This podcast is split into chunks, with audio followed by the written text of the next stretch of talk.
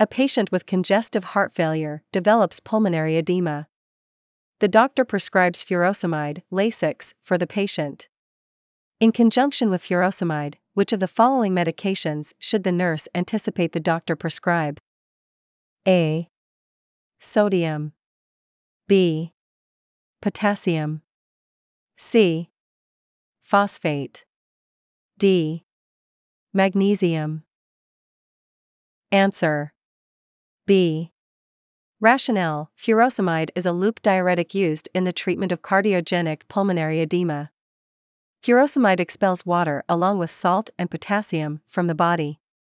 A patient on furosemide should be monitored for decreased serum potassium levels. Visit nursestudy.net for over 800 free nursing diagnosis and care plans.